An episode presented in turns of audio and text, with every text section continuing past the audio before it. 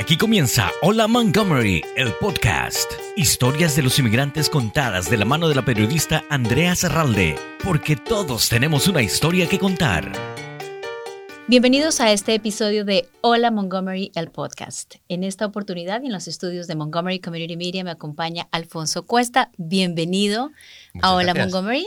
Es un placer tenerte con nosotros, saber un poco más de tu historia, de tu experiencia como empresario, como inmigrante. Así que de verdad un placer que estés con nosotros en el estudio. Muchísimas gracias, Andrea. Cuéntanos un poco, vamos a comenzar hablando del empresario, de Alfonso Cuesta, el empresario.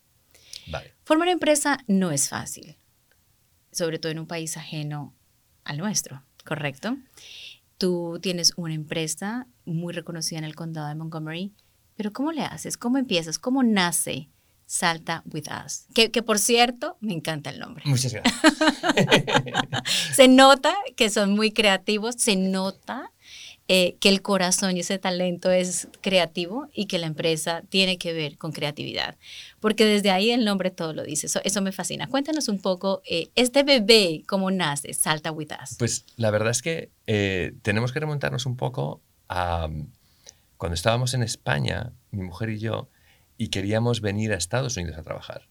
Ocurre una cosa en el sector publicitario, que es donde nosotros nos movemos, y es que yo siempre digo en inglés, you put your work where your mouth is, because lo que realmente ocurre es que tienes que, la herramienta más importante para un publicitario, para un director de arte, para un director creativo, es su carpeta, sus trabajos.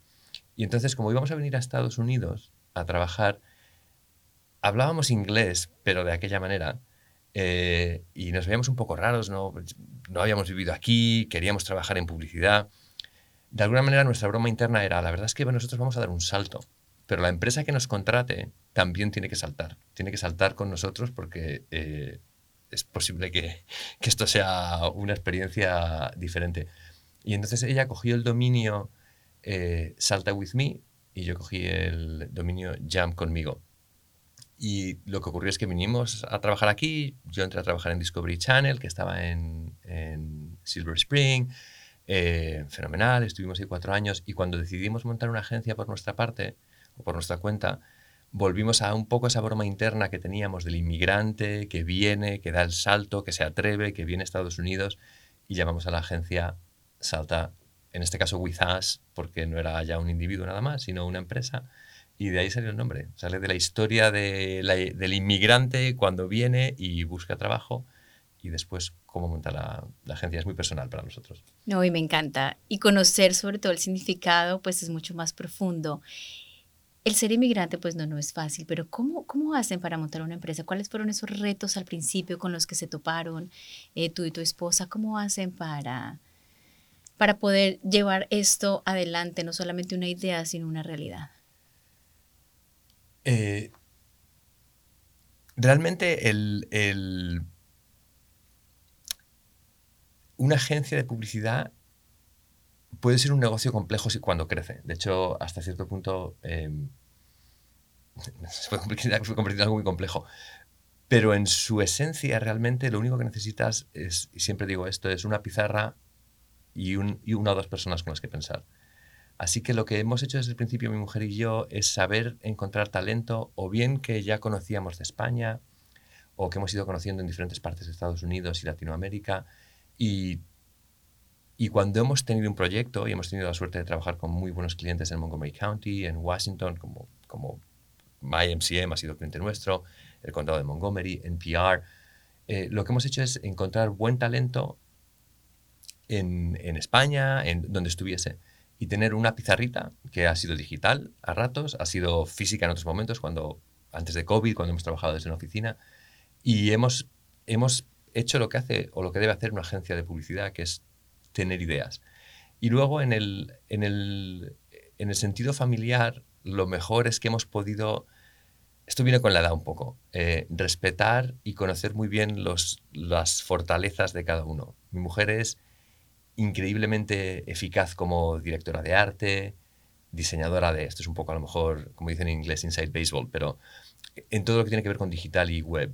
Y yo soy más fuerte tal vez en la publicidad, en el advertising convencional, ideación, vídeo, cosas de ese tipo. Y hemos logrado traer el talento de los dos, así como una red de creativos muy potente para poder sacar proyectos que siempre decimos we punch above our weight, golpeamos muy por encima de nuestro peso. Somos una agencia pequeña, pero realmente es un juego de talento, y tener acceso al talento en todo el mundo, por ejemplo, en inglés y en español, nos ha ayudado tremendamente. Poder trabajar con gente buenísima para clientes muy grandes y pequeños de esta zona, a un precio muy razonable. Cuéntame del momento más significativo para ustedes como empresa, ese momento que dicen, wow, la hicimos. Bueno, no creo que hayamos llegado ahí todavía. No.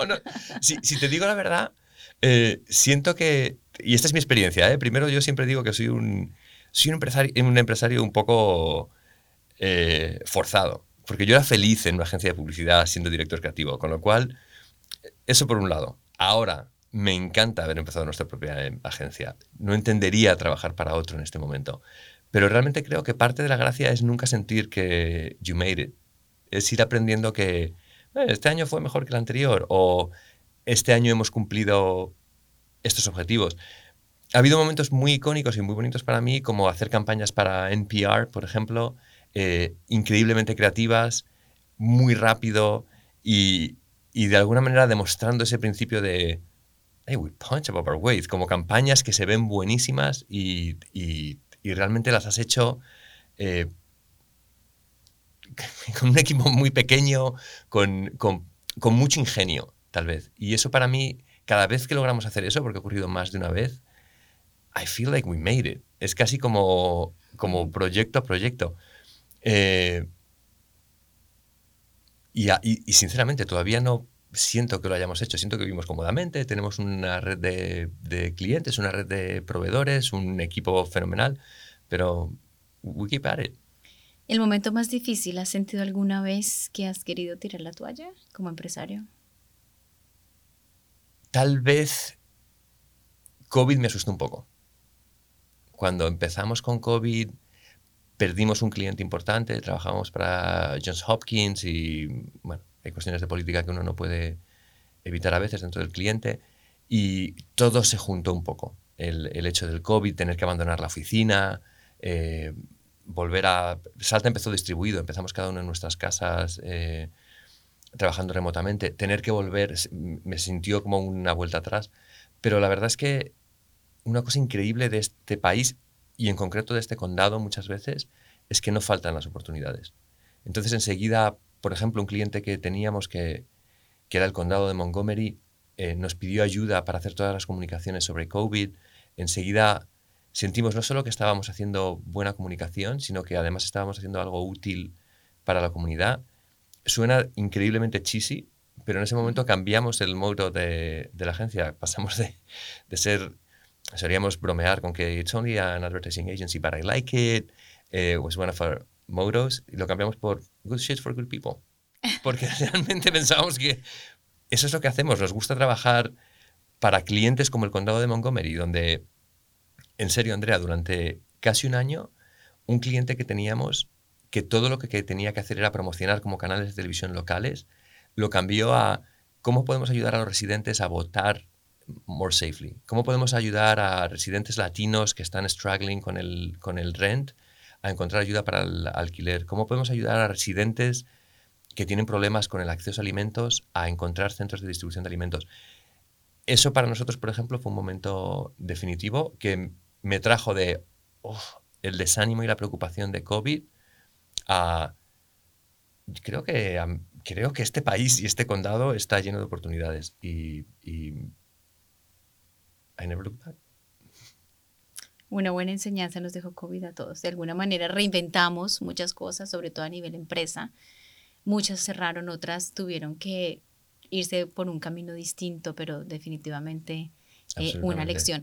Ahora, como creativo, yo siempre he tenido esta curiosidad. ¿Dónde nacen las ideas? ¿Te nacen en la ducha? ¿Me puedo tirar? Por favor, me cortas. Me puedo tirar horas hablando de esto. Y tengo 600.000 teorías al respecto. Te puedo decir primero dónde no nacen las ideas. Uh-huh. Las ideas no nacen sentado en la oficina. O sea, las ideas no nacen, estoy sentado y no, o estoy pensando en tener ideas. Rara vez salen de ahí. Creo que como como persona que tiene la palabra creativo en su tarjeta de visita, en su business card, hay métodos, ¿vale? Y hay veces que se pueden provocar las ideas. Para mí hay dos cosas muy importantes, sobre todo en comunicación. Una es hacer los deberes, hacer tu research, ¿vale? Entonces leer, me hace mucha gracia porque ahora acaba de pasarnos que una idea que un cliente nos tiró, por ejemplo, hace 3 años, la han aprobado y se la ha presentado a otra agencia. Lo cual me hace pensar que realmente las ideas habitan en algún sitio y simplemente cuando pensamos o nos esforzamos las accedemos, ¿vale? En este caso yo estaba haciendo research sobre un producto médico muy complejo, una tecnología súper puntera, y realmente para tener una idea sobre algo tienes que conocer ese algo. Entonces, empapándome en documentación, surgen ideas. Y a veces no surgen en el momento, pero el siguiente catalista para mí de la ideación, y si tengo que ponerme en plan, necesito generar ideas, esto hay que hacerlo, estos son los pasos. 1, research. 2, conversación con otra gente, brainstorming. Entonces, esa es la otra manera para mí de manifestar ideas de manera eficaz. Una pizarra, 2, 3, 4, no más de 5 personas, y cada uno habiendo hecho su investigación y su research, normalmente se llegan a ideas. Hace falta, cuando hablamos de comunicación, tener una estructura, haber establecido qué es lo que queremos comunicar, cuáles son los códigos del cliente, etcétera. Pero si tengo que describirlo así, grosso modo, esa para mí es una manera de tener ideas. Investigación, ver una película entre medias, hacer tu vida y sentarte de repente con gente delante de una pizarra a tener que soltar cosas. La conversación ayuda muchísimo. Si tú lees documentación sobre cómo funciona un teléfono y yo leo cómo funciona un teléfono, cuando hablemos entre los dos surgirán cosas. Y esta es mi parte de la ideación profesional. La parte más graciosa, que es la de la ducha o la de conducir, que es donde ocurren muchas ideas y te pican los puños. Cuando tú estás pensando en una idea que, tengo este proyecto y tengo que tener ideas, y de repente te estás duchando, la necesidad que sientes de tengo que salir de la ducha ahora mismo, da igual el estado de mi pelo, tengo que salir de la ducha y apuntarla, es real. Y es verdad que las ideas muchas veces ocurren en la ducha. Muchas veces ocurren viendo una película, porque te has desconectado has ido al respecto y te has desconectado y te has relajado y has comido, te has tomado un vino con tu familia, con tu mujer, estás viendo una película y de repente surge. Las ideas están ahí, lo único que hace falta es meter. Yo creo que la cabeza necesita que metamos contenido sobre lo que queremos generar ideas. Ahora, por ejemplo, acabamos de abrir una empresa sobre una idea que no estábamos esperando, no estábamos buscando una idea para abrir una empresa. Simplemente ocurrió. Y a eso voy. Perdón. Quiero que me cuentes eso, Alfonso, porque esta es una de las ideas más creativas que yo he escuchado últimamente. ¿Y de dónde nace tu otro bebé? Porque ya tenemos un bebé que está creciendo y ya va a pasos agigantados, que es Salta With Us. Pero ahora háblanos de NFT, que es las siglas en inglés, pero son trofeos que no son tangibles. ¿Cómo así? ¿De dónde? Explícanos ahora cómo nace de verdad esta idea tan creativa, de dónde surge la parte tecnológica, cómo funciona. Háblanos de tu nuevo proyecto. Me encanta que me hagas la pregunta porque realmente la respuesta está francamente pegada a lo que acabo de describir. En 2021, en junio de 2021, nosotros empezamos a darnos cuenta de una tecnología que surgió y que estaba siendo, obviamente cuando trabajas en publicidad tienes que estar muy al tanto de cuáles son las nuevas tendencias, qué está pasando en tecnología, hasta cierto punto incluso qué está pasando en economía, qué está pasando en el arte, qué está pasando en comunicación. La tecnología de los NFTs estaba explotando en ese momento. Y decidimos que teníamos que investigar. Parecía que iba a ser importante para las marcas, lo veíamos como una oportunidad de, pues ser un nuevo negocio, como manera de un cliente, como una campaña para un cliente, como una idea para un cliente. Podríamos trabajar para MyMCM y a lo mejor hacer una campaña de fundraising para MyMCM usando NFTs, pero no sabíamos nada sobre la tecnología. Tengo que hacer un paréntesis acá para que nos expliques con plastilina brevemente qué es la tecnología NFT. Vale. Empecemos por ahí. Tienes toda la razón. Entonces, el caso es que esta es la tecnología NFT. NFT en inglés quiere decir non-fungible trophies. Sorry, non-fungible token. Esto quiere decir cualquier objeto que no puede ser replicado. Algo muy importante que nos trajo la revolución digital es que las cosas podían ser replicadas fácilmente. O sea, tú y yo podemos grabar esta entrevista y ahora podemos duplicarla y mandársela por correo a tu marido o a mi hermano. Hemos replicado la entrevista rápidamente y ya... Una vez la hemos grabado y la hemos puesto en un ordenador, media hora después no sabemos cuántas copias de la entrevista hay. Uh-huh. Esto pasa con cualquier documento de vídeo, con cualquier foto. Un non-fungible token quiere decir que es único. Está grabado en algún sitio, ha quedado registrado en algún sitio. Este objeto es único y singular. Y puedes comprobarlo. Puedes ir al blockchain, el sitio donde queda grabado es un blockchain, que es una tecnología, no quiero entrar tan en detalle, pero... Queda grabado perfectamente. Queda grabado, si fuese esta entrevista, además queda recogido en el blockchain. Si yo se la mando a mi hermano se la regala. Todo eso queda todo el rato recogido en el blockchain. Con lo cual un objeto digital se convierte en un objeto único y además su vida, digamos, está quedando registrada. Eso es en el fondo un NFT. Es cualquier archivo digital que de una manera muy contraintuitiva está siendo imposible, ese mismo está siendo imposible de duplicar y además está quedando registrado en todo momento cuál es su vida, digamos. Eso es imposible con un JPG. Uno crea un meme, otro ejemplo es un meme, tú creas un meme, se lo mandas a un amigo, ese amigo se lo manda a otro amigo, a su madre, bla, bla, bla, y ya. Ya está. Con los non-fungible tokens, lo que ocurre es que siempre sabemos, se ha creado uno y está aquí y ahora pertenece a esta persona y esta persona lo creó y esta persona lo compró y esta persona se lo regaló a otra persona. Esa es la tecnología que hay detrás, o la promesa que hay, digamos, detrás de los non-fungible tokens, de los NFTs. Una aplicación muy rápida, tiene otra tecnología adjunta que se llama smart contract, pero ahora mismo tal vez no sea tan relevante. Una aplicación inmediata que surgió con esto es, bueno, podemos crear arte, podemos crear colecciones de arte, y las vendemos. Yo siempre, el ejemplo que pongo siempre es, yo tengo en mi casa, no lo tengo, pero supongamos que tengo en mi casa colgado un cuadro de la Gioconda, la Mona Lisa, mirándome ahí en el comedor. Solo hay una Mona Lisa, está colgada en el Louvre, pero a la vez que en cuanto yo salgo del Museo del Louvre en París, puedo pasar por la tienda de regalos y me compro un póster. Digamos que estamos comprando la réplica de la Mona Lisa, pero no la Mona Lisa. Uh-huh. Esto ha provocado que una tecnología que permite que yo cree un objeto de arte y te lo venda o te lo regale a ti y sepamos en todo momento que no estás comprando un póster de la Mona Lisa, estás comprando la Mona Lisa, ha generado una explosión en el arte.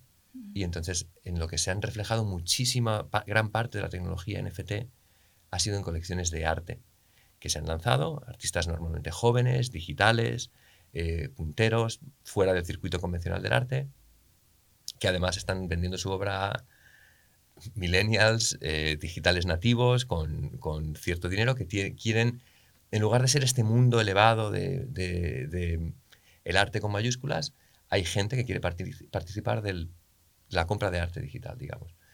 Y eso ha sido como los NFTs en general se han empezado a utilizar. Nosotros empezamos a explorar dentro del mundo de marketing, ¿qué se podía hacer? ¿Vale? ¿Qué podíamos hacer con los clientes? ¿Vale? Y había algunos case studies muy marginales sobre gente que había usado la tecnología NFT para otras cosas. Y entonces creamos la típica gracia publicitaria. ¿Qué quiere decir NFT? Non-fungible token. ¿Qué hacemos las agencias de publicidad con nuestros clientes a final de año? Les mandamos un token of appreciation. Entonces decidimos que íbamos a mandar un non-fungible token of appreciation. Así que para cada uno de nuestros clientes creamos un pequeño vídeo, una pequeña animación que decía: muchas gracias, cliente X. Aquí, como token de nuestra apreciación, te mandamos este vídeo. By the way, es un non-fungible token. Es un token irrepetible, es una muestra irrepetible de nuestra apreciación. Y entonces era un vídeo medio chisposo y tenía además creamos una pequeña guía de marketing, guía de NFTs para marketers, ¿vale? Y esto fue nuestro regalo de Navidad, de holidays, estos holidays. Y eso fue todo. Investigamos los NFTs. Ah, mira, esto es una cosa que se puede hacer. Una gracia con el nombre, digamos, un PAN, Token of Appreciation, Non-Fungible Token of Appreciation. Y esto lo presentamos, pues igual que hacéis vosotros con los AMIs, y presentáis piezas de vuestro reporting que es sensacional. A los AMIs nosotros lo presentamos a un concurso de publicidad que se llama Los Alis. Y nos dieron un premio. Y entonces, ah, ¡qué alegría! Hemos hecho una campaña publicitaria con NFTs y nos han dado un premio. Y en aquel momento estábamos investigando más en profundidad qué se podía hacer con la tecnología NFT. Estábamos empezando empezamos una colección de arte NFT, una colección de arte para marketers, para gente del mundo del advertising. Y, en fin, estábamos haciendo varias cosas a la vez. Y digamos que ese momento eureka en la ducha surgió de: esta tecnología es perfecta para crear un trofeo. Nos han dado un trofeo por una campaña que hemos creado con esta tecnología, pero el trofeo en sí mismo es físico. Es físico y sería perfecto tener una réplica digital que podemos atribuir sin ningún tipo de dudas a la organización de los AMIs, los Oscars, los Addis, los Cannes Lions. Y además la persona puede recibir, tener en su teléfono, en una cartera digital, compartir en sus redes, hacer que sea parte de sus credenciales, de manera sin duda alguna. Yo soy Andrea Serralde, he ganado este premio. Este premio ha sido dimitido por... algún día yo creo que ganarás un Oscar. Yo creo que tienes cara de dramática, te veo cara de... Estás... I put my money on that. Pero me pareció... nos pareció enseguida, como esto es un da. Alguien más tiene que estar haciéndolo. Y entonces hicimos lo que hace todo el mundo. Vamos a hacer el research. Había habido intentos de... Pero nos parecía entonces como, no están entendiendo. Están haciendo una colección de arte y la quieren dar como premio, pero no están haciendo un premio itself. No están usando el poder del blockchain de la manera que realmente nosotros pensábamos que era perfecta para hacerlo a nivel industrial también.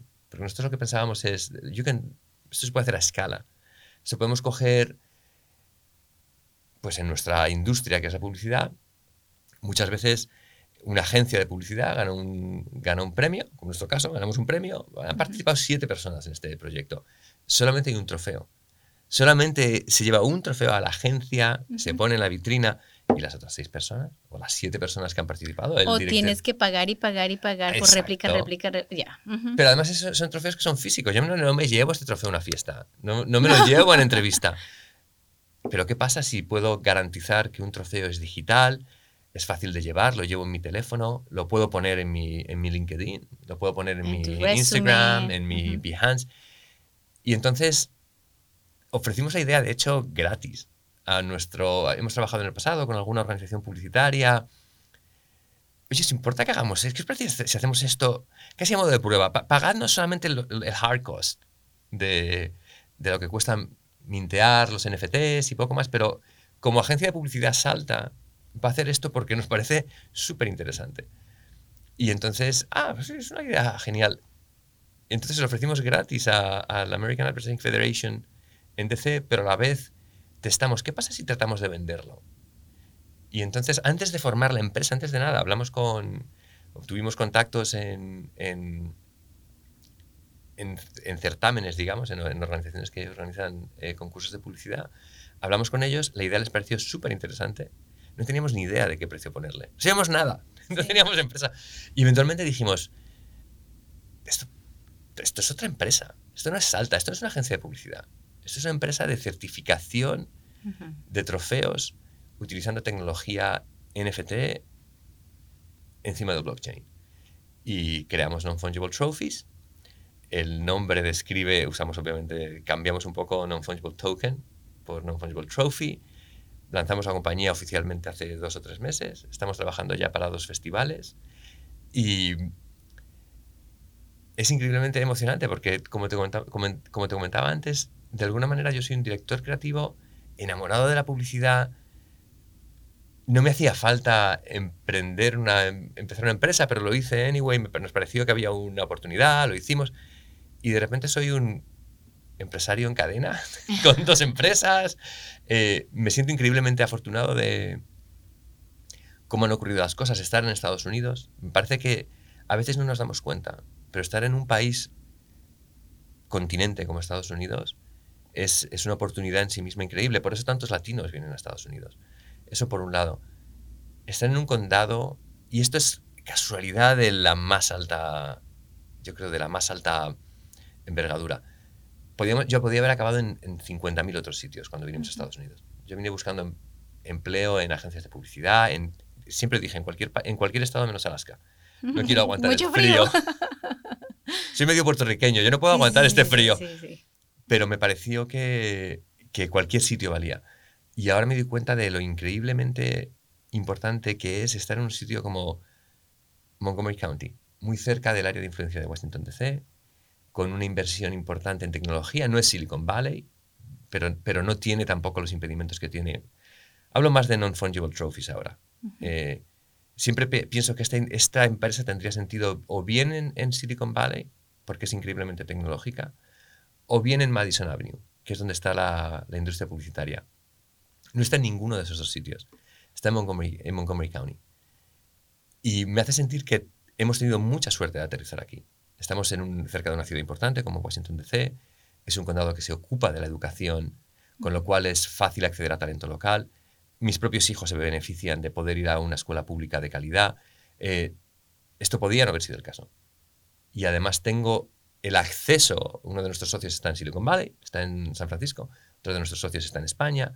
Tenemos gente en Nueva York.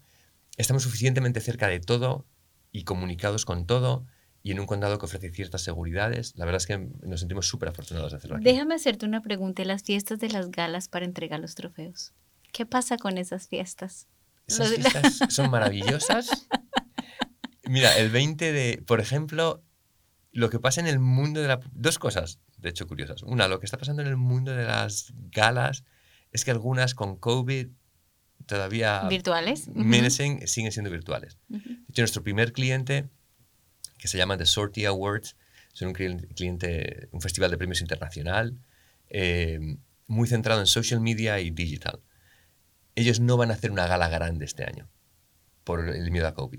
Lo barajaron y pensaron, es que si están en Nueva York, si 5 días antes de la gala hay un nuevo brote y tenemos que cancelar, es un desastre. Y entonces no lo hicieron, van a hacer un pequeño evento. Pero los non-fungible trophies son perfectos para esto, porque se pueden mandar, le caen a la gente en su cartera digital y no tienen ningún problema. Si hay una gala, that's a bonus, porque son...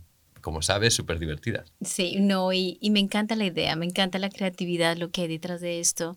Y ese es el futuro, Alfonso. Realmente que el futuro es digital. Todas estas tecnologías que tú nos enseñas hoy, lo que mencionas, ese es el futuro, eso es lo que viene. Qué bueno saber que es un inmigrante que vive en el condado de Montgomery. Pero ¿no te parece un empresario? ¿No te parece que es muy común que los inmigrantes... No quiero hacer patria chica y decir que los latinos, pero... Parece que en este condado en particular los inmigrantes son una fuerza tan importante de creación de empresa. Sí. Y quiero cerrar este podcast con eso, con que me des un consejo para aquellos que nos están viendo y nos están escuchando, empresarios que quieren formar su empresa. ¿Qué les puedes decir tú, basado en tu experiencia, basado en toda esta creatividad? Porque ahora ya no tienes una empresa, tienes 2 empresas. Así que, ¿cuál es tu consejo para ellos? Tengo 2 consejos. Uno, cualquier duda me llamáis. Mandáis un mail. Porque si nosotros hemos sido capaces de abrir una empresa aquí, quiere decir que cualquiera puede, pero si alguien necesita ayuda, por favor. Segundo, que nadie piense que es demasiado difícil. A veces hay una barrera de lenguaje, tal vez, pero yo siempre... Y cada historia de cada país es diferente. Y voy a tratar de hacer esto breve. En España montar una empresa, por ejemplo, en mi país de origen, montar una empresa es un infierno. Es un infierno. Me tienen que pedir 60.000 permisos, probar 60.000 cosas. Es increíblemente difícil. Aquí nosotros montamos Salta en 55 minutos. Hay una oficina, luego si quieres lo ponemos como un link, pero hay una oficina en Baltimore que se encarga de este tipo de cosas, de incorporación de empresas. Llegué a las 10 de la mañana, a las 11:15 me estaba yendo con Salta formado, fui directamente al banco. En el banco llevé mi papel con un número que se llama EIN, me abrieron una cuenta, we were in business. Y es francamente fácil, hay muchos recursos online, tal vez podamos listarlos en el podcast como links, pero es fácil, animaos y hacedlo. Eso es la parte legal en papel. Y de la parte personal, como empresa, con esa mentalidad de empresario, ¿qué les puedes decir? con mi nueva y adquirida mentalidad de empresario en serie, mi recomendación es no tires la toalla. Uh-huh. Hace falta entusiasmo, porque a veces vienen mal dadas. No está mal haber ahorrado un poco de dinero antes. Esto es algo que yo he notado. Está bien tener un poco de dinero, porque es verdad que vienen mal dadas. Este país da muchas oportunidades, pero también tiene una red de sustentación muy, muy frágil. El healthcare es un problema y eso hay que investigarlo mucho. Pero una vez más, Montgomery County y Maryland ofrecen buenas oportunidades. Por ejemplo, nosotros ahora para la nueva empresa miramos con Kaiser. Hay soluciones, todos los problemas tienen una solución. Solamente hay que tener una conexión a internet. Hay una página web buenísima para estos casos, se llama Google. Entonces uno googlea cómo se pone una empresa, cómo se consigue un seguro de salud y está todo ahí. Lo importante es tener la idea. ¿Cómo ves tu empresa? Sobre todo la de los trofeos. ¿Cómo la ves en el futuro?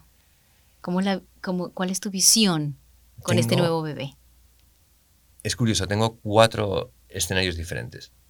Y digamos que los mejores son, y ya tengo suficientes años y suficientes canas como para no hacerme muchísimas castillos en el aire. La veo como una empresa muy exitosa. Para mí el éxito no son billones de dólares.